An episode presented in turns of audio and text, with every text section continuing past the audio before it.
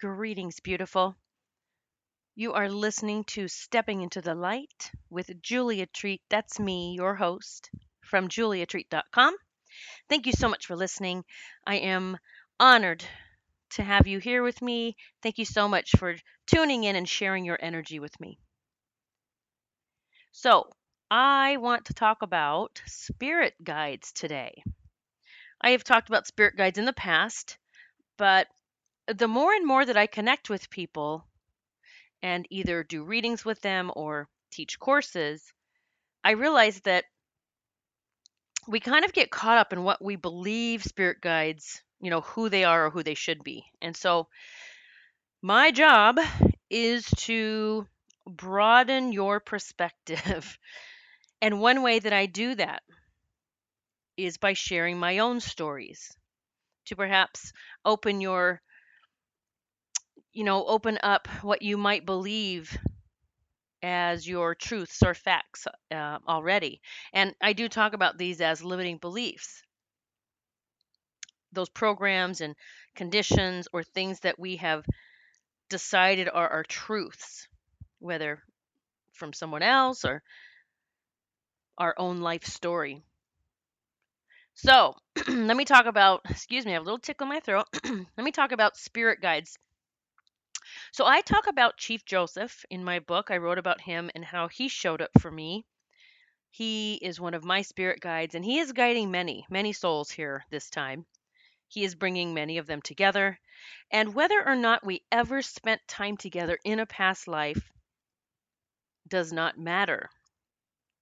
Spirit guide can show up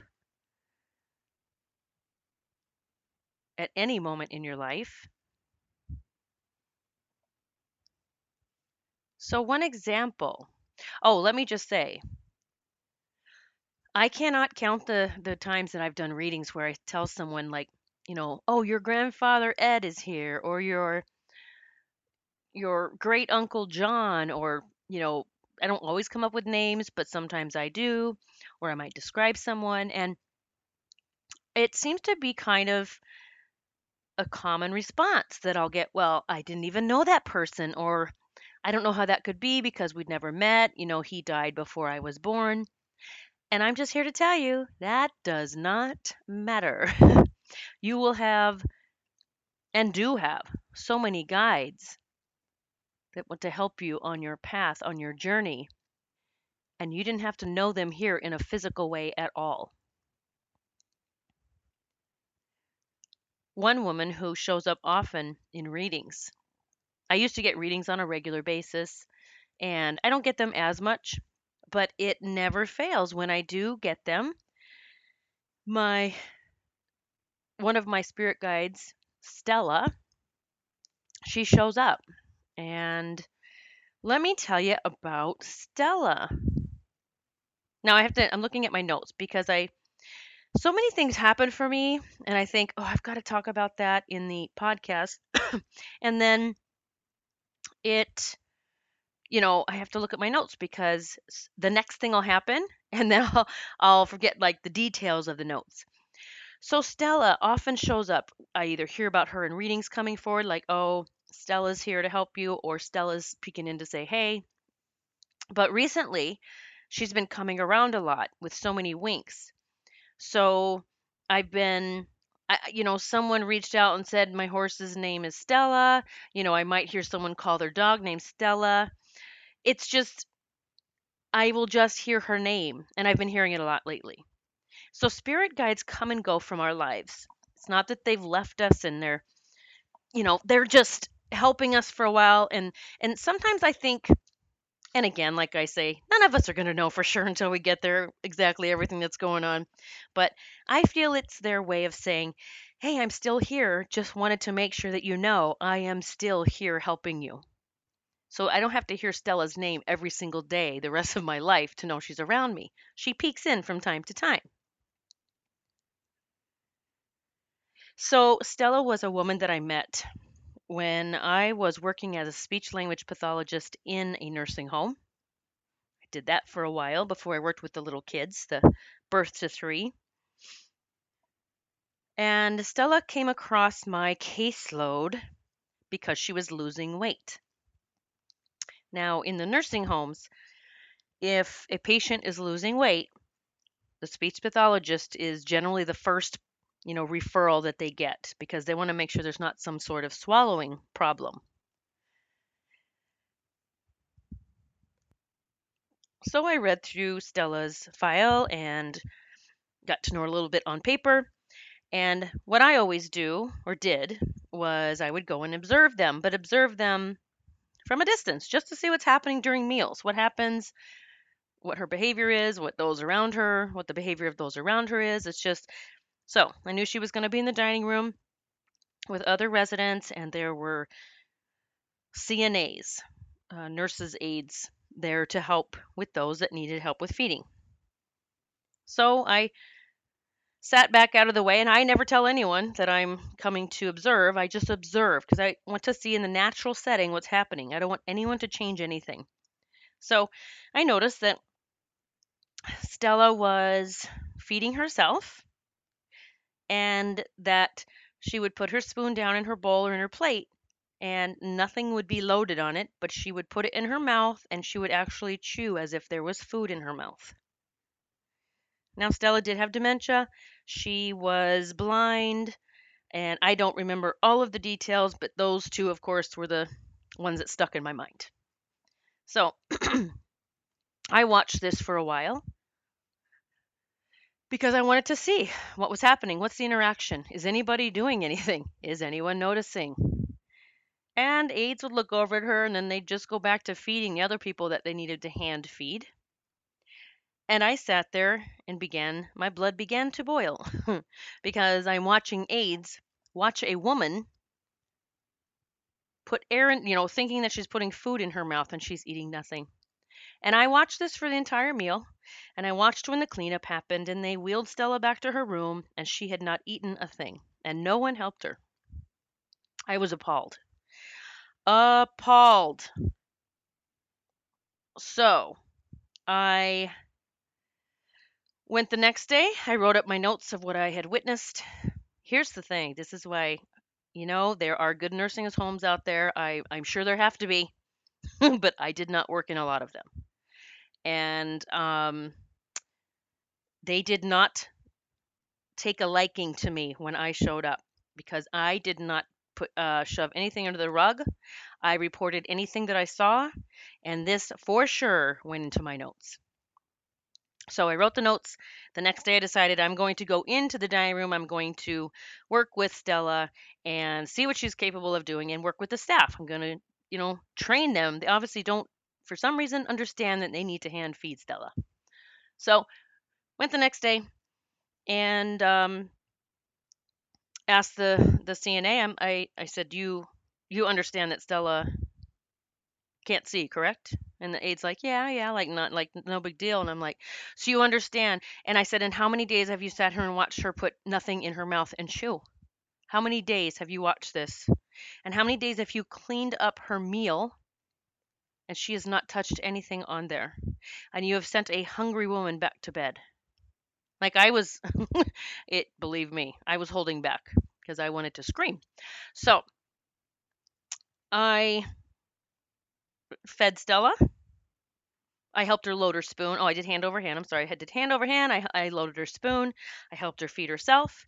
And then I let go and I, you know, see if she would continue feeding herself. And she did not. She continued to eat air.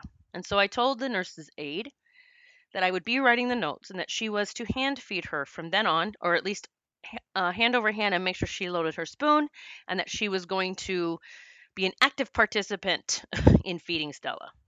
So the aide, like, you know, okay, understand, whatever. Seemed like she got it. So I wrote the notes and I'm thinking everything's taken care of. I did not sense a, I did not get a sense or a, or any kind of indication of a swallowing disorder. And I said it's literally that that she, her dementia is so progressed, she thinks she is eating and she's not. So let it go for a couple days, and I no, I take that back. I think I went the third day. That's it. Yeah, something my intuition told me go check on Stella. So I go in there, the dining room, and uh, I was back where they did not see me. I actually stayed back. I wanted to see what was happening with me, not, you know, with those eagle eyes not right there where they could see. And it was the same thing as the first day I, I witnessed it. She was feeding herself air and they were doing nothing.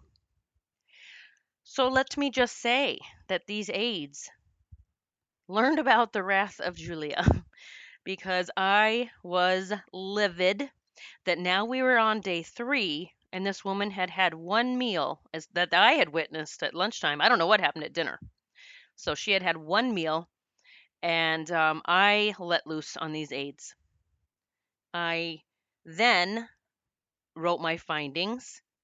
Now, this is something nursing homes don't like because if the state ever comes in, if, especially if someone passes away, then they often do a review of the chart, uh, or they're supposed to, and um, they would see that no one is feeding Stella because I actually wrote it now like that. They are literally watching this resident put air in her mouth and she has no food on her spoon. Like I wrote it word for word, everything I saw. Well, that triggered the nurses, the the director of nursing to come at me saying that I can't write that in the notes. And I said, "Oh, well that's what I observed, so I'm writing it in the notes." And I said, "These are your CNAs. It's your job to take care of them and make sure they're doing your their job." Well, I don't I don't remember the time span. It wasn't a long time. I don't remember the time span, but I learned or heard. Now, Stella was not taken on my caseload because it was not a swallowing disorder issue or feeding issue. The nurse, the director of nursing, assured me that they would be feeding her, and I did witness them feeding her on several occasions after that. But I don't remember honestly if it was a couple of weeks or a couple of months. I don't recall the timeline. All I do know is I remember checking in. I decided to go in Stella's room. I think I was in her hallway and I had a new admission. I thought, you know, I'm going to stop in and see how Stella is. Now, Stella and I never had a conversation, okay? She had dementia and uh, she was nonverbal. Like she would mumble some things, but it didn't make any sense. So I went in, in her room and she was in bed and just covered up in a blanket and she looked awful. Her hands were already starting to like um like she was clenching her hands, her toes were starting to I don't know how like I don't know the terminology. Okay, and I didn't know at the time because I've never actually watched someone die, but Stella was in the process of dying. So I call I went out and I asked the nurse, I said, What's going on with Stella? And she said she's you know, she's dying. She's in the process of dying. Like literally eh, when I say the process of dying, it's just it's just the family doesn't want to do anything or having a natural whatever. you know, she's not eating, she's there they don't want to do a feeding tube. And so there wasn't even hospice coming. And so I was heartbroken. Number one that Stella that that what happened to her, which I felt happened, I truly felt that she starved to death. And so I went in and I held Stella's hand and I stayed with her other than going home to sleep at night and taking care of the caseload that I had to. But I would go in even when I clocked out at night and I would sit with Stella and I would talk to her and I'd hold her hand. And I would tell her I was so sorry for what happened to her and that the angels were in her room surrounding her and they were going to take her home and it was going to be this beautiful beautiful thing and I would I would talk about all the colors of heaven and how the angels sing and we can hear them down here and I was just telling her all the stories about heaven even though I wasn't even opened up to my abilities yet really. I just wanted her to believe it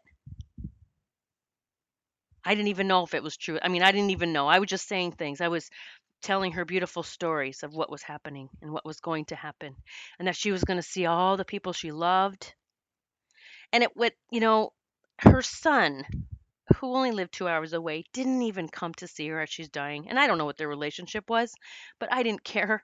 No one should die alone. So I sat with Stella. And her body continued the process of dying. And I, think I've blocked out a lot of what happens. I just, because it was so sad to see someone go in that way. And I remember, you know, I'd tell her good night each night and I'd go home And I went to work the next day and she wasn't in her bed.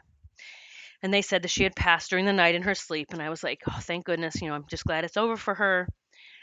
And that was it. I mean, it bothered me for a very long time. And I think that I, I'm trying to think back because it was so, so many years ago. I think that was the last nursing home I worked in because I just realized I can't do that. I cannot work in that environment.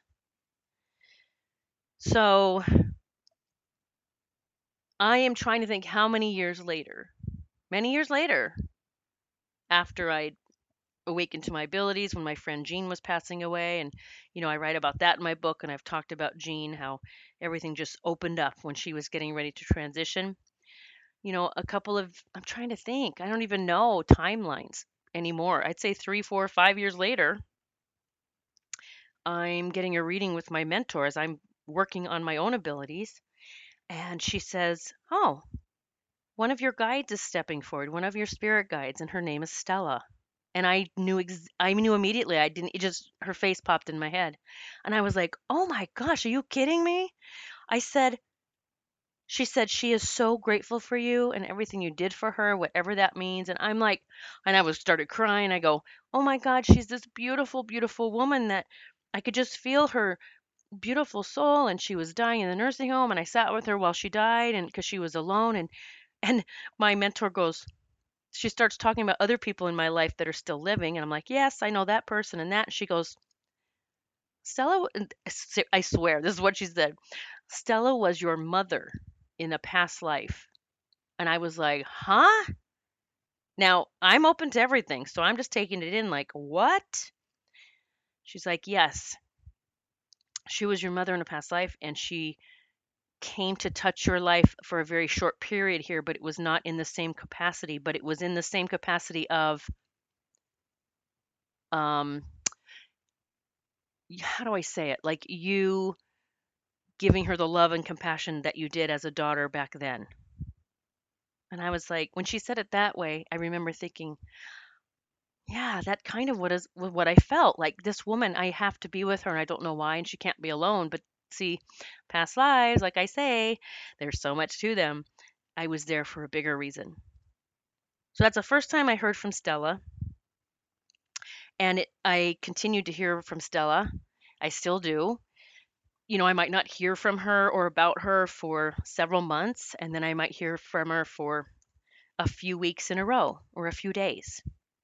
And I'm always grateful for it, and I don't need to go back to that past life and see if if for real like Stella was my mom or if, you know, what the dynamics were. It doesn't matter. All I know is that I have this wonderful soul that I helped at the end, and she's now helping me. So, she's not a family member. She's not anyone I knew here other than those, you know, me hanging out, watching over, trying to help a woman with dementia and and who is blind that's the only way I knew her. And she's one of the the spirit guides that comes through the most for me. I mean, as much, if not more, than even family members that I knew here this time. So I, I ask you to be open about who your spirit guides can be. Because it can be souls that you never knew physically this time. Because we all truly do know one another. We're this never ending, illuminating being. We all know one another. So it could be someone you didn't know in a family line here. It can be someone you never heard of before. It can be a predominant figure like Chief Joseph who comes through for me, uh, who I don't know if we had a past or not, but it doesn't matter. He guides me, he helps me. I know he is. I don't have to, you know, hear him talk to me. I know he's helping me. Your spirit guide can be a family member, a child you lost, a parent. So it can be anyone. I have so many guides right now, just so many. Even the souls that I help cross over who were stuck here, whether they are, um, you know, souls who passed who were human and didn't cross over for whatever reason, and there's many, or a fallen angel, which I talk about in another podcast. All of those souls are helping me now because I helped them. That's just the way it is. one of my recent podcasts, and I talked about a young man who was a what I believed uh, had a lifetime of agony, not being accepted for who he was. Uh, turned in to be a drug addict and had, I believe, if I remember correctly, accidentally overdosed. See, I just, I, I, I even tune in, whether I do readings or I tune into a soul that needs help, I don't remember all of the details. And I truly feel like that's the angels protecting me. I don't need to take on everybody's stuff. Good Lord, no, I do not. so, even Kevin, he's helping me. And I don't I don't do this to get the help, but I understand now what happens when I do help. That soul in return says, How may I serve you? How may I help you? What wonderful things can I send to you? What can I make easier for you? What gifts do you need? What burdens can I take?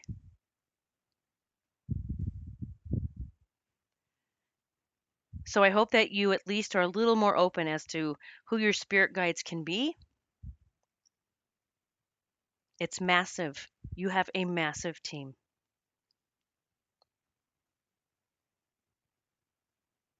If you want to get closer to your spiritual team,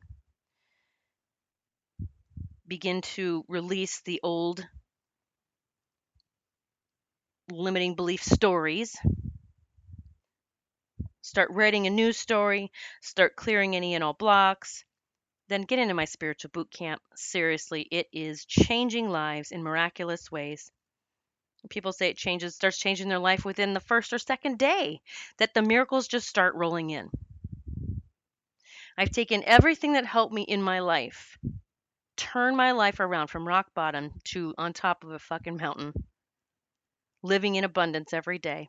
I took everything that I've learned over these years and I put it into this 28 day boot camp.